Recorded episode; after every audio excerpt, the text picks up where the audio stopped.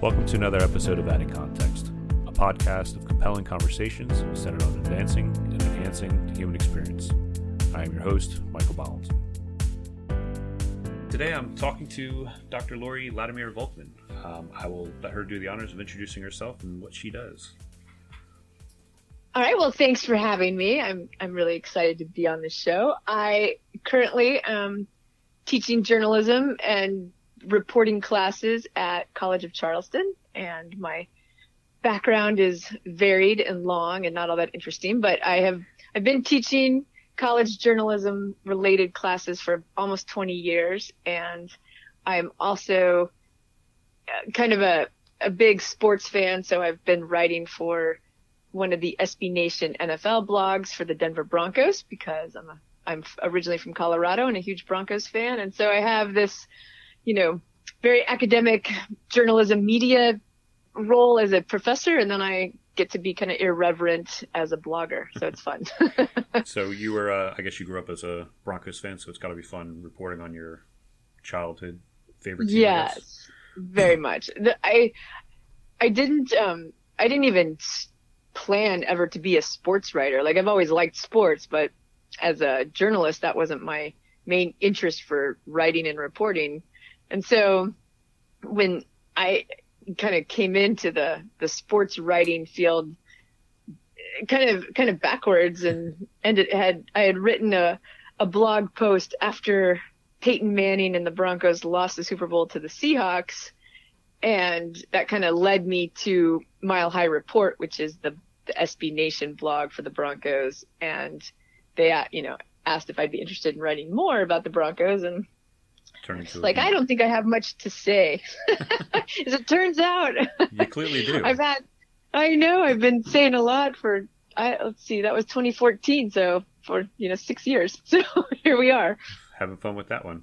So you get, yeah. Are you generally on the sidelines, or are you kind of reporting, so to speak, from a distance with that? Oh, definitely from the distance. Like, we're as a blog, we only have on our staff, I think we have 2 people who actually live in Denver.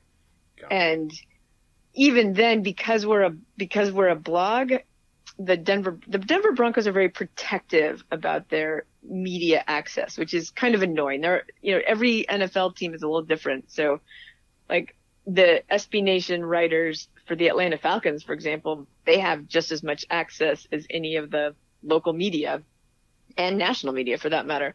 And the Broncos are very particular, and they only give out credentials to certain people, and it's kind of a point of contention, honestly, because some of the people that get it, are just shock jocks on radio, and we're always trying to argue that we have far more journalistic integrity, just because, even though we're a blog, and it's more about regularity. They want people who can be there every day, or every day that they have the practice during the regular season. So that's their rationale, but.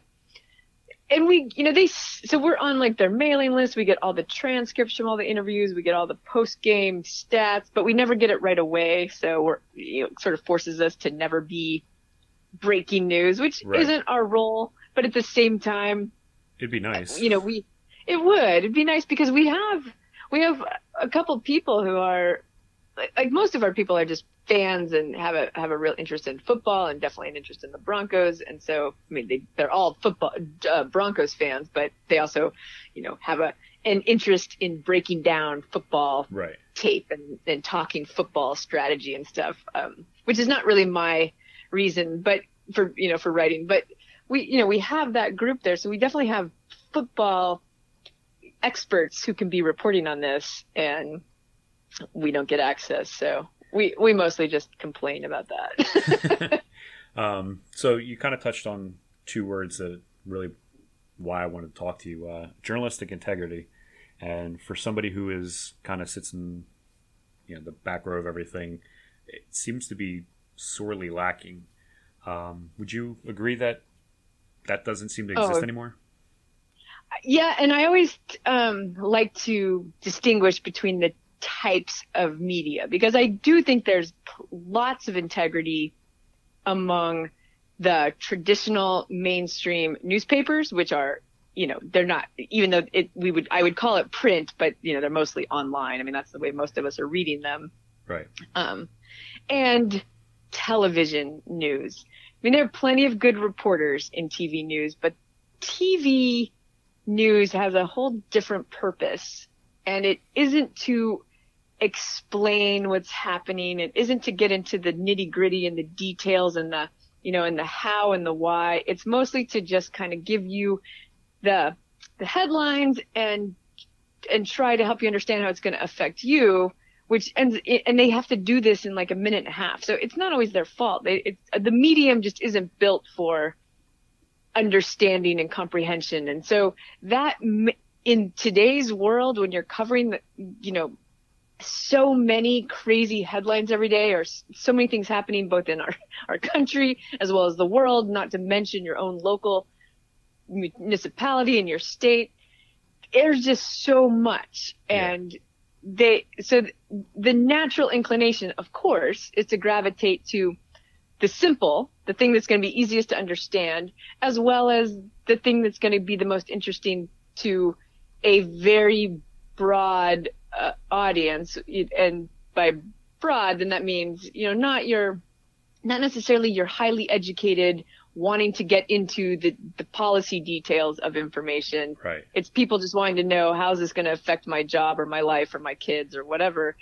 And so that, you know, when you have to appeal to such a wide group like that, you have to go with simple and usually, you know, kind of salacious, because that, you know, you're going to get an audience like that. And so we see that time and again now, even in our coverage of such important events out of Washington, that, you know, the easiest thing to cover is the latest stupid thing that Trump said versus the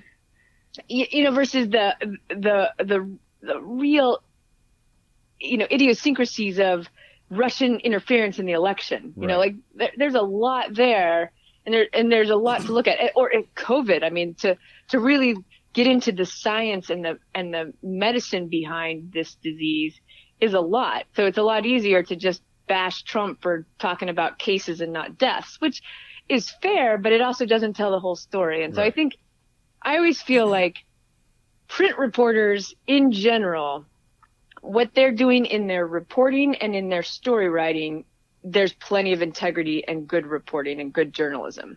TV reporters, even some, you know, the same. Sometimes, you know, the story they put together often is pretty decent.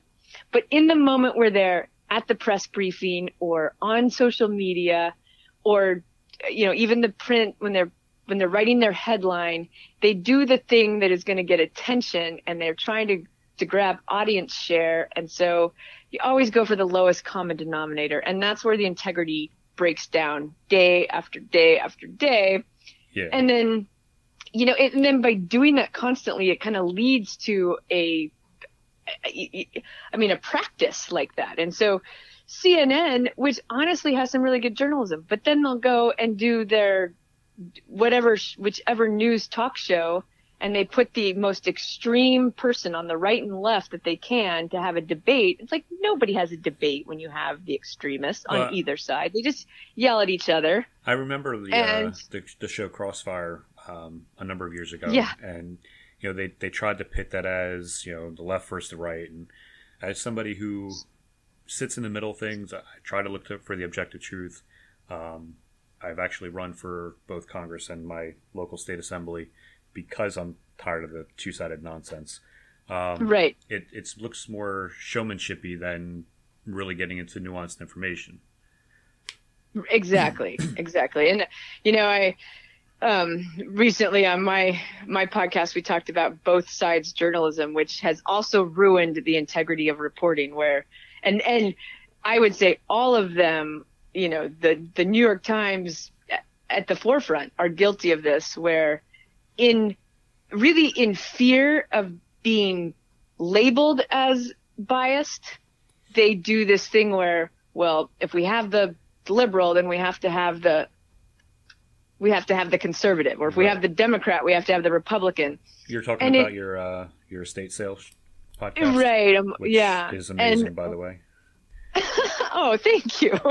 And so to do, you know, when you just try to boil an argument down to two different sides and give both of them the same weight, it ruins. It doesn't help people understand the story, particularly right now when one side is lying. Yeah. And you treat them as if it doesn't matter. Well, that's what they say, and this is what they say. We're not going to tell you which one's true.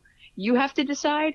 But you may not be able to decide because you don't really have all the facts. You don't have all the details. The reporter's job is to tell you. Right. And I think it didn't used to be so bad because we didn't have a group of people lying specifically about the information. Right. And so both sides did end up being two different groups or three or, different groups viewpoint on the same set of facts. And sometimes that still isn't legit, but oftentimes it was more just, it could become obvious the way, well, they're saying it this, they're looking at the facts this way, they're looking at the facts this way. Now it's one group is using facts and one group is not. I wholeheartedly agree that the two-sided reporting that you were talking about, I think that if anything, that muddies the water, so to speak, far more. I mean, we already live in a time where it's hard to really find the truth in anything that's being said. And even some of the most really obscure things that really sound horrifically skeptical or turn out to be truthful. But when you're reporting, like you said, it has to go from this side and this side, not this side of the truth.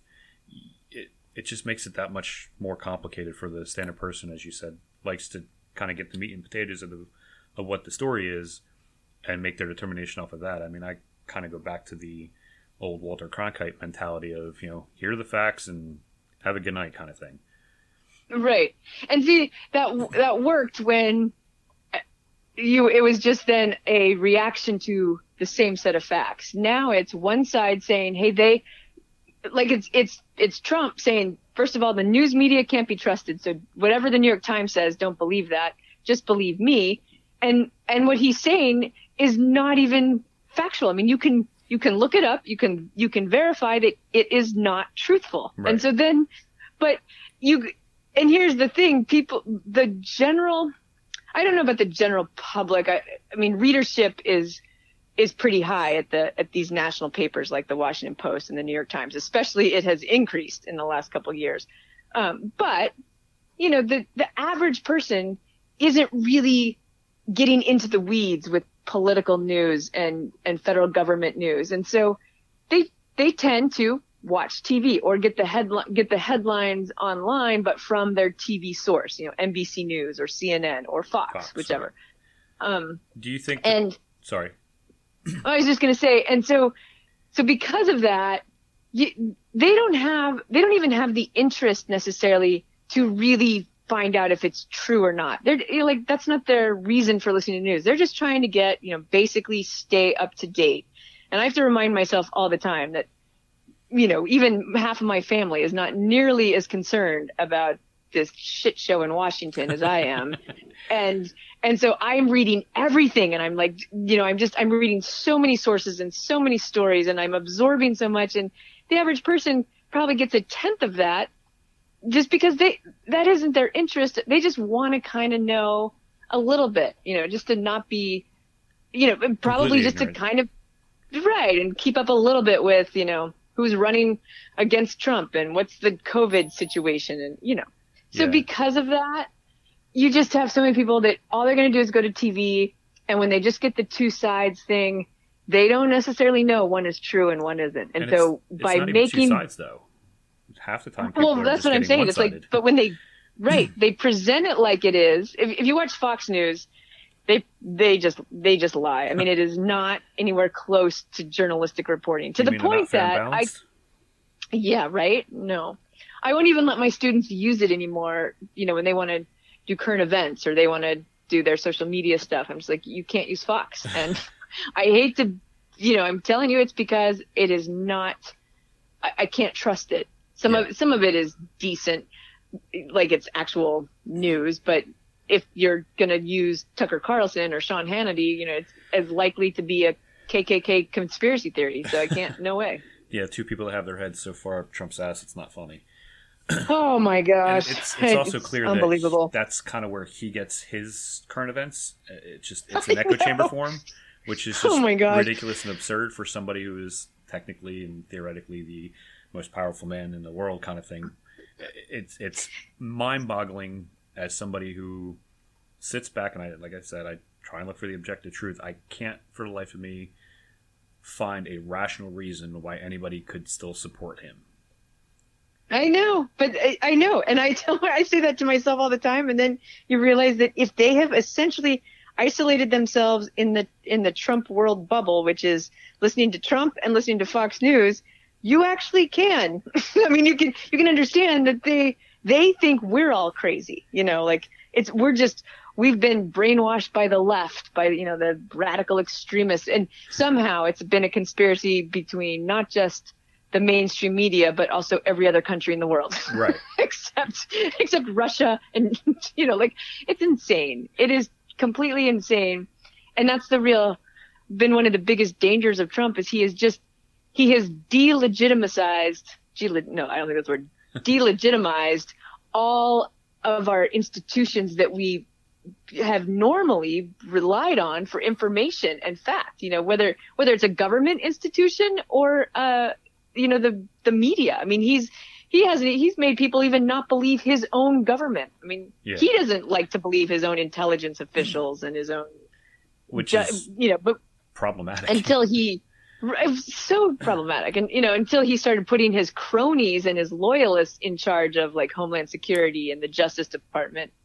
So it's a farce. Those things you can't rely on them. Yeah. I think the term you used before, shit show, is, it's pretty on point because it's a joke. I mean, I don't think any other administration has had the kind of turnover that he has in such high profile cabinet positions, and you know, the joke of his administration. And yeah, objectively there have been a few things that I think he's done that have been the right thing objectively, right, while not so popularly. But overwhelmingly, I mean, the number of policies that he's either put in place that have done damage or have removed, but kind of staying on the same vein of politics but slightly shifting, the thought of objectively screaming about what a particular issue, whatever it might be, but not putting out a viable solution or any solution at all. Do you see that as another, I guess, component to the problem of politics in the country at the moment? What do you mean? For the government to not be putting out a viable solution? Well, I mean, a lot of people. I mean, both senators, Congress, anybody that's in Congress, they kind of sit there and they get on their soapbox, and this is the problem, and this is the problem, and this is the problem, and this is who we blame.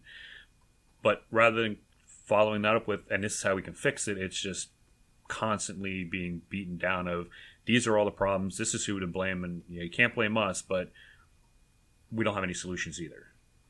I mean, yeah, I think there is some of that, but I wouldn't say that that's the overwhelming problem in Washington. I do think a big problem in the last 12 years has been this idea that the Republicans really started, you know, once Obama came into power, we're not going to pass a single thing. We're not going to work on this. And so then what that does is that lends itself to, we tried to offer something, but you won't work with us, so we're blaming you. And then they blame the other because you didn't do what we did like. But, you know, I really truly blame Mitch McConnell and the Republican Party for just basically saying, we are not going to let this black man run the country, and we're going to do everything we can to oppose his policies, whether good or bad. Like they refused to discuss it, which is insane. They flat out said exactly what you said. I mean, that was almost verbatim what I recall McConnell saying. And then once Trump gets in power, they flip the script entirely and become complete insane hypocrites. Right. You know, the perfect example is some of the Supreme Court justices. Is there's potential where a seat might be up before the end of the year, before the election, and McConnell is now, we'll absolutely fill it if it becomes open. But, you know, they didn't want to do that at the end of Obama's turn. Yeah, I mean, it was a year. It was a whole year before Obama's term was up. Right. And they wouldn't let Merrick Garland be confirmed or even, you know, come before the Senate for confirmation hearings. Yeah. And here, yeah, they're like 2 months before the election, they'll be fine trying to fill that seat because that's been their goal. Their right. goal has been, and this is why they put up with Trump, because what they really wanted is just to, you know, gain as much power as possible across the board. So they put in people who don't have experience but do have a an agenda, yeah, a very conservative agenda, and so they will, you know, and put this pack the court with conservative justices that will impact American law for the next 50 years easily. So, you know, they've already basically done that.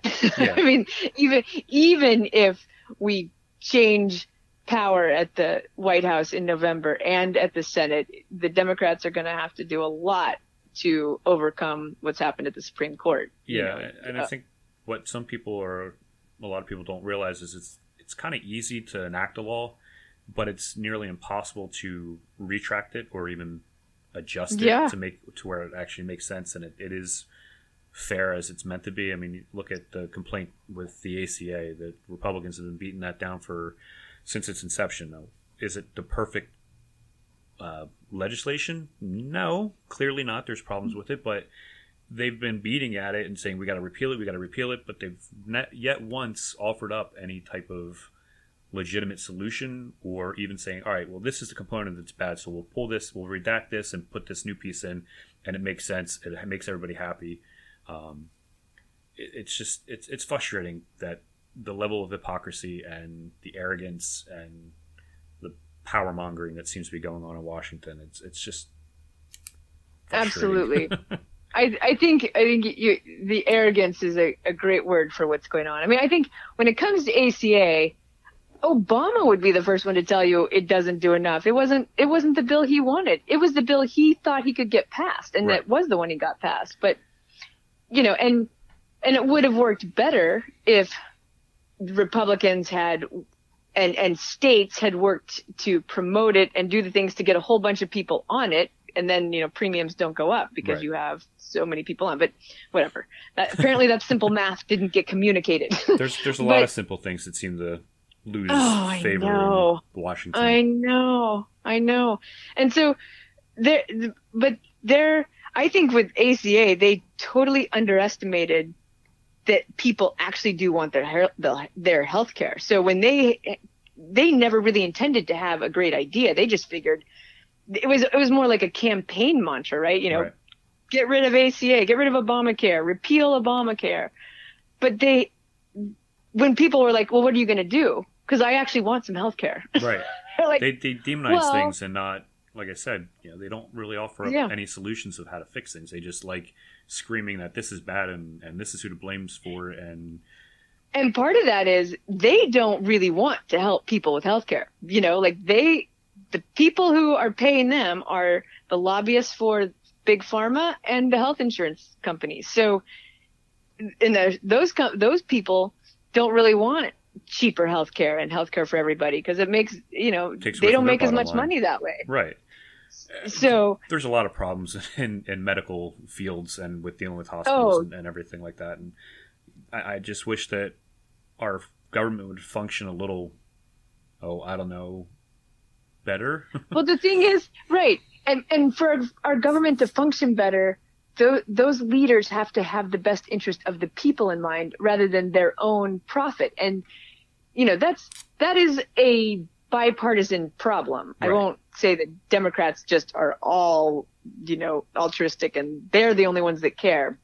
But they truthfully have been the only ones really trying to do something. The Republicans in the last 3.5 years have been honestly very blatant about their total lack of care to anybody other than the billionaires. Yeah, typically the lame duck session is supposed to happen at the end of, you know, terms, but this entire administration has essentially been lame duck.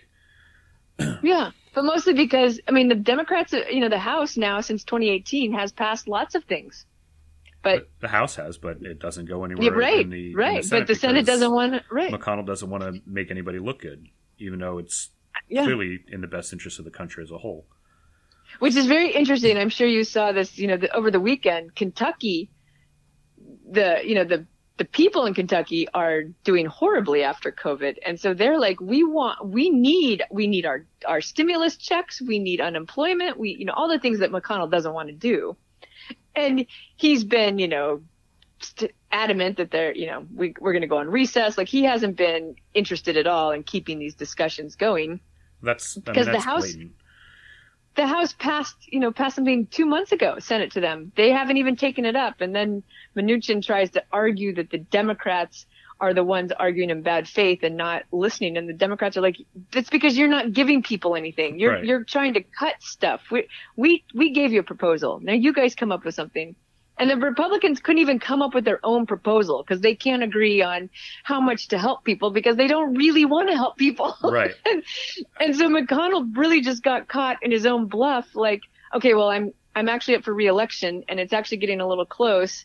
And I'm going to have to pretend like I care about Kentuckians because they're mad at me now because they're all poor and don't have, their stimulus check because of COVID. Right. So, and I think that part of another, I guess, overwhelming problem that I see is the politicization of things like COVID, the things that are objective truth and clear and, like wearing a mask is become a political thing.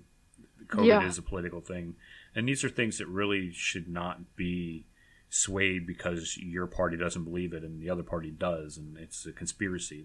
It's, it's a global pandemic. It's quite evident that this is a real thing and that wearing a mask helps. And to have a group of people drag their feet and say, oh, it's not a big deal. It'll pass. If we didn't test as much, we wouldn't have as many cases. Well, no shit. I mean, that's and math. Honestly, to begin with, they didn't even just drag their feet. They tried to act like it was a hoax. I mean, February 28th, Donald Trump was here in Charleston at a rally, and he says from the stage, COVID's a Democratic hoax.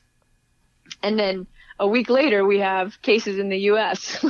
And it's only. And then a month later, we have And then a month later, we have thousands of people getting it.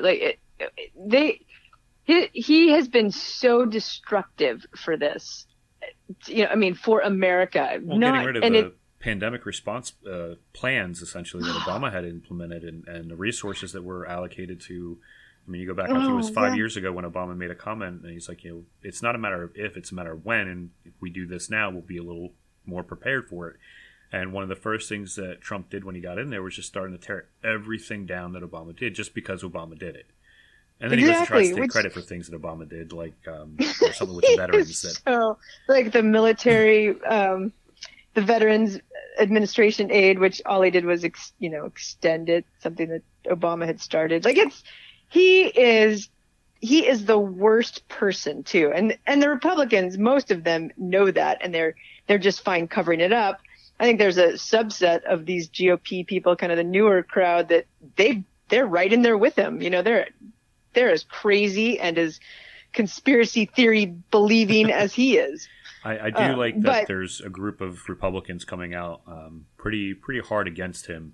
The Lincoln Project. Yeah. I kind of get my daily dose of humor from the way that they destroy him. It's spectacular. I know. And what's great is, it's definitely throwing the Trump campaign for a loop. Like, they don't quite know what to do with this because, it's all they're just taking Democrats coming after him. It's their own party coming after him now. And it's, they're just taking clips that are, they're not even doctoring anything, unlike the Trump campaign that likes to doctor all their Joe Biden videos. Black market gate. Yeah. Exactly. So you, since we're kind of on the topic of Trump, your other podcast, or is it your only podcast, or is it just one of your multiple ventures? It's the only one that it's one of two. That one is my political outtakes with my friend Brad, and then I also do one with Mile High Report, our Broncos blog. and I'm one of we actually have like 4 podcasts at that blog. And the one I do is there's 3 of us that, you know, are all talking on the podcast. And so it's just Broncos. Got it. Do you think we're going to actually have a NFL season that's going to make it all the way through?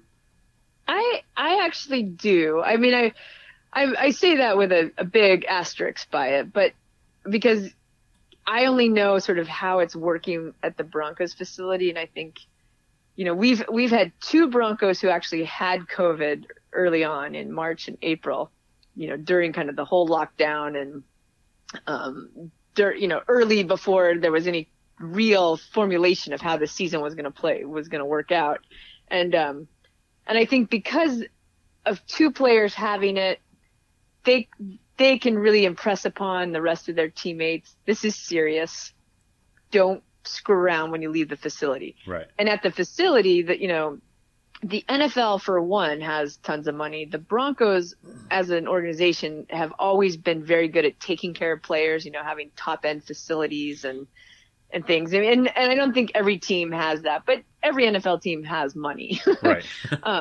So they have, you know, they basically have as good a technology as you can have. The Broncos, for example, you know, they have to wear the masks, of course. And, you know, there's all these protocols that the NFL and the NFLPA have laid out. But then the Broncos, they also have these trackers that apparently are keeping track of if players and coaches are closer than 6 feet away for longer than 15 minutes. It, you know, beeps, so they know they have to disperse. I know, right? And since we're finding out that the masks do quite a bit, and there's also, they get a mist that they're sprayed with, I think, before each practice that is supposed to help in sort of like very short term protection. So, I mean, if you're going to be safe, I think it's at an NFL facility. The difference, of course, will be if these guys are smart when they go home and, you know, and their families that they're with or they're, you know, are smart. Like they're just going to have to be very disciplined, and it's 5 months of discipline and we'll see. You know, it's not like the NBA where they're in a bubble. So yeah, I think the NHL has done really well with that, with their 2 bubbles. Right. I mean, they've been on they have 4 weeks, and almost 8,000 tests, and nobody's tested positive. And being as big of a hockey fan as I am, I'm elated that they're doing so well. I know. So the NFL is going to have to, you know, like take from that experience that the bubble really works. So you have to kind of create your own bubble, because we can't obviously do an NFL bubble the same way. Kind of hard to cram all those football teams into a couple places. Yeah. Exactly. Any other sports that you follow aside from football, or is football your primary go-to? Well, football is. I follow baseball, but this year it's a little easier because, you know, similar. Plus, half of them are dropping like flies because they're not doing the bubble. Season. I know, but so I'm a Cubs fan, and so that's good because they're doing well and they're staying healthy, and they're leading. So I kind of hope the season just ends and we can say Cubs won. Cubs win the championship. So I'm gonna circle back around to the estate sale because that's just a lot of fun content out of that. The gentleman that you do the show with. Somebody that you've known for a while, do you teach with, or you just through journalism? Yeah, it's actually an interesting relationship. We grew up together in back in Colorado, and our families went to the same church, and so if you haven't noticed from our conversations, we talk a lot about how disappointed we are in Christianity as a, you know, in general, and particularly the church and the white evangelical church. But I wouldn't even say, like, I really knew him. He's about 5 years older than me. So I went to the same schools he did, but he was so far ahead of me. I didn't really, you know him, you know, in school and stuff. It was really just through church. And then you know, our families have stayed friends. So like but we reconnected on Facebook, like everybody does, you know, or has the last 5 years, I'd say. And then and then because of Trump, and because he rants on Facebook even more than I do, like really? I'll do a couple posts a day, and maybe not even every day. He's like 10, 15 posts every single day. And I joked with him one day. I'm like, we need to do a podcast because you need an outlet. Before he has an aneurysm, yeah. He definitely, he doesn't hold back. No. And he's a history professor. And so he's, he definitely can't stand the, just the lack of knowledge by the general populace, I'd say, when it comes to government and our history and how our American history shows that we we have not made as much progress as we'd like to think we have. Yeah, I'm trying to remember who said it. I think it might have been Joe Rogan years ago. He brought up the fact, or I could be completely off base with that, but somebody said years ago that if the founding fathers woke up nowadays and looked at the Constitution, and they'd be baffled that we haven't expanded it and worked out a lot more of the kinks that we have, I think. Yeah. I hope that's true.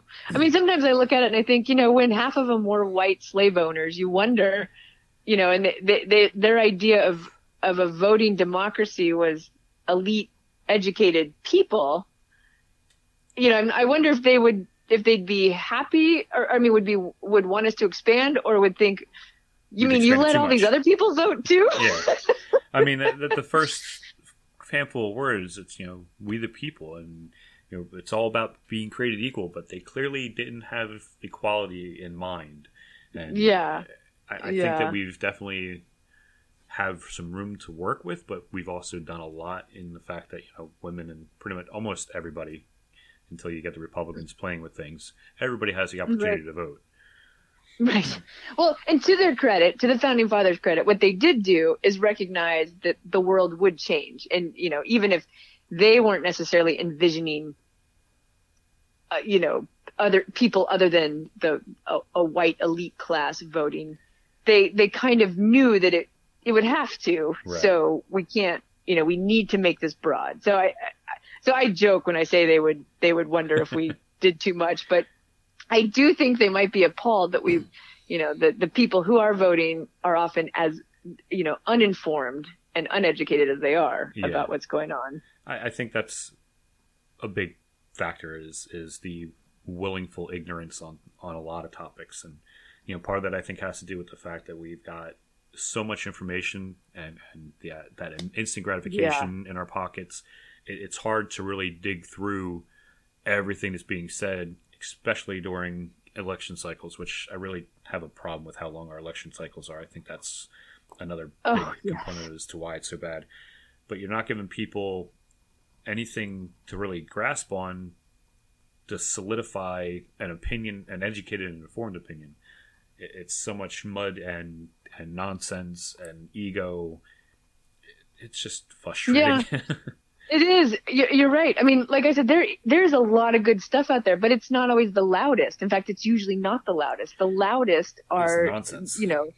Right. And so what two things happen.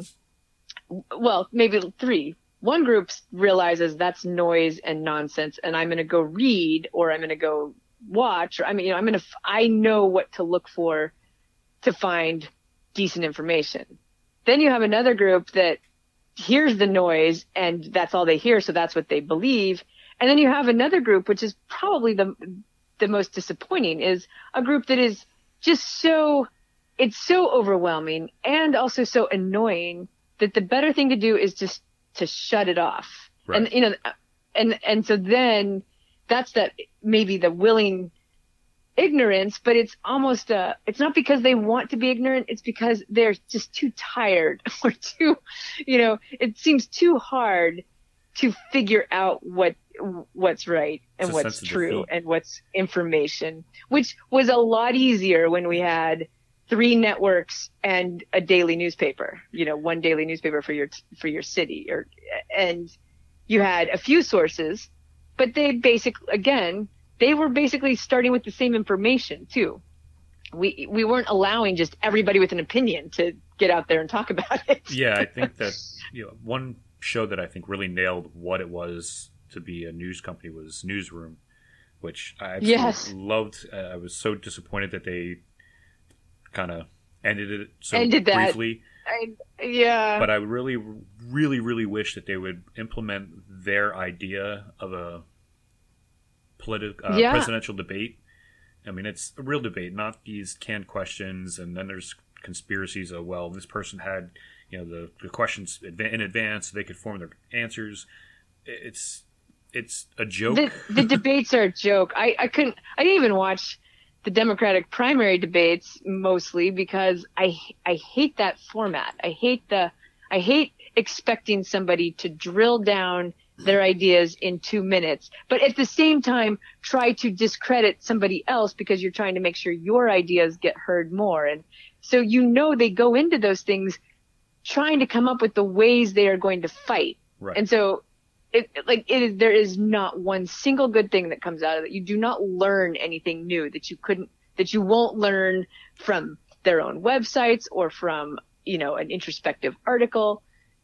There's nothing. What you do learn is, you know, maybe who's a fast talker and, you know, and you learn how nasty Trump can be, maybe you learn that, but sadly, Americans seem to like that part of Trump. They're like, I love that he speaks his mind. Like, yeah, but his mind is so deteriorated. It's frustrating.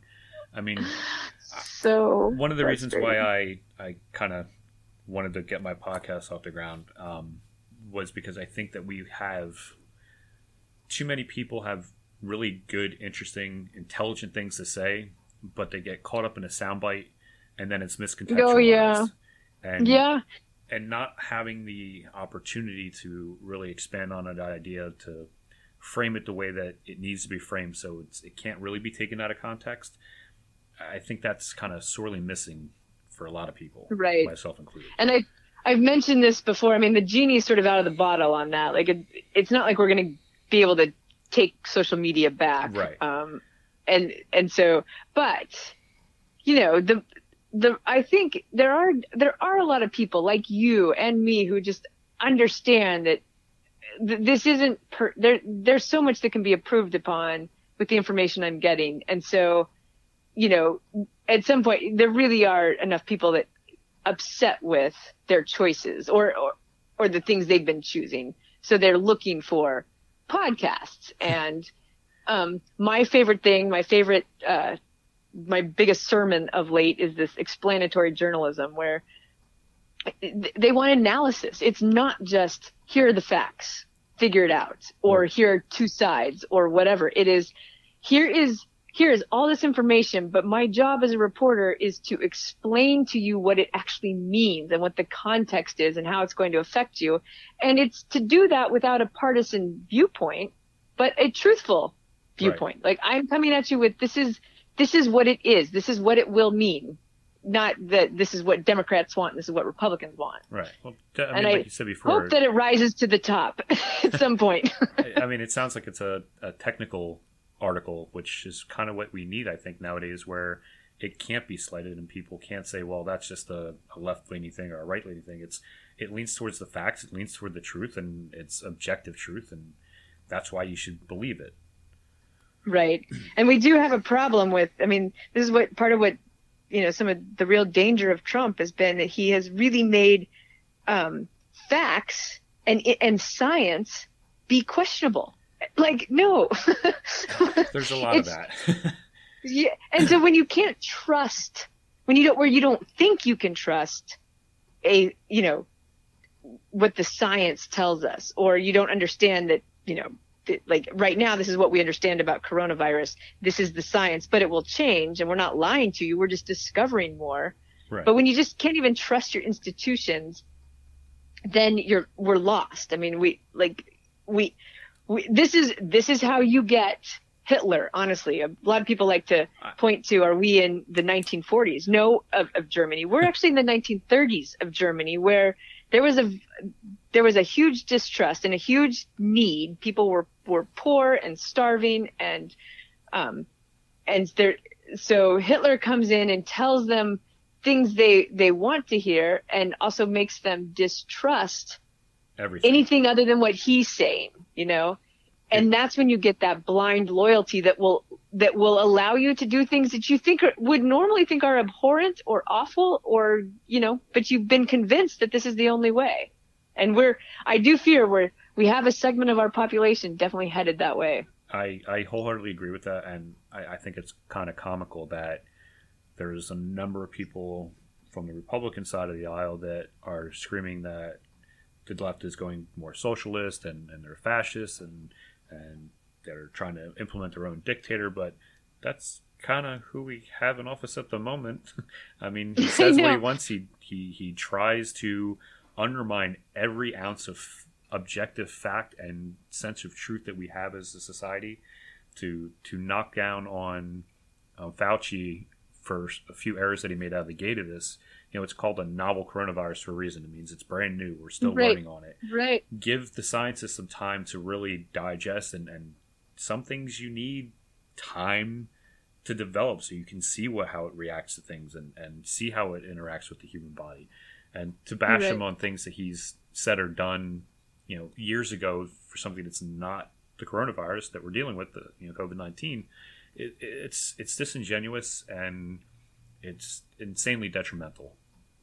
Yeah, and I've mentioned this before on our podcast that one of the things that drives me nuts is that we have a lot of people who really don't understand the definition of socialism and anarchism and fascism. Absolutely. And they interchange them like they're all the same and they're all bad, and anybody you disagree with is a fascist or a Marxist or a socialist, and they'll call the same person a Marxist and a communist. Like, no, clearly or don't a know. Socialist and a fascist. Like you have no, all you know is it's not a democratic capitalistic, definition, so you're against it.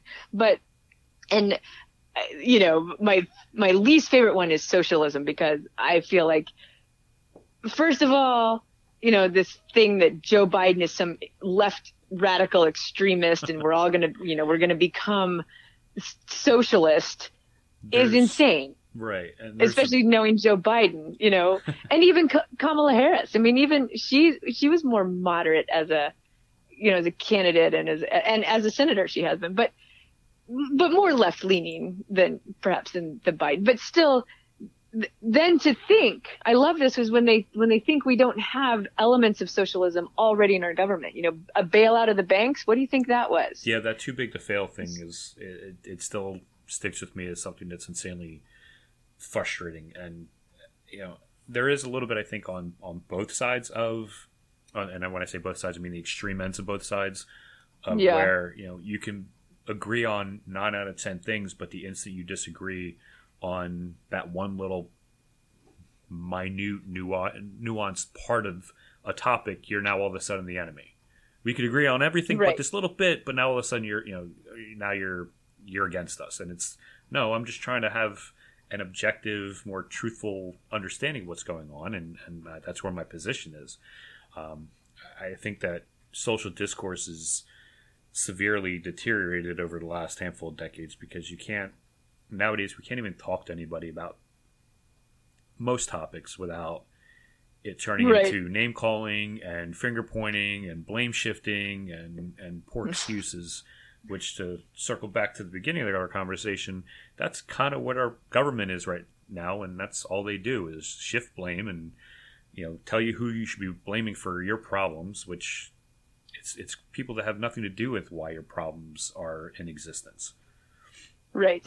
And I think I have a professor friend who likes to say, the only reason they call people do this name calling, especially the Marxist or the fascist, is because they think it's, it's just a conversation stopper. Right. It's hard to go against that. It's usually hard to argue because you're just like, what?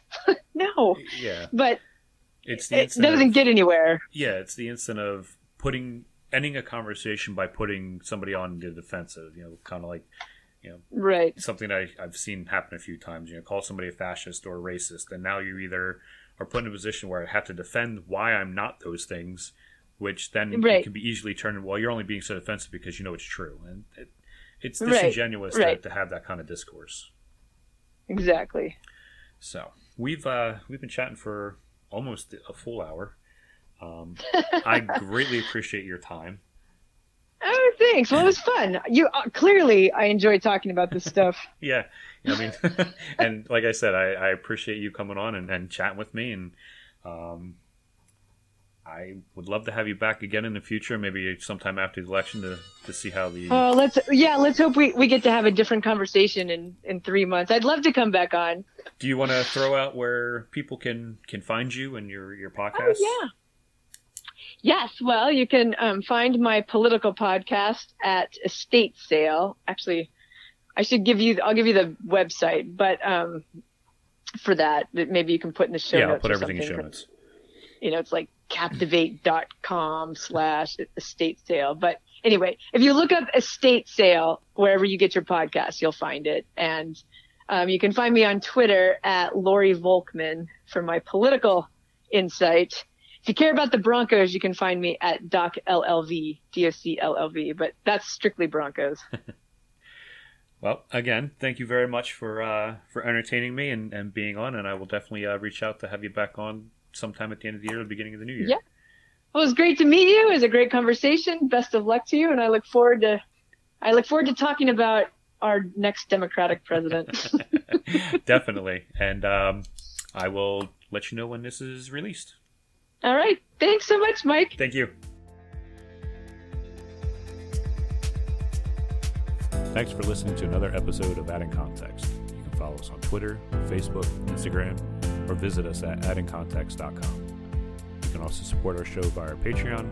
Send us feedback and show ideas to podcast@addingcontext.com.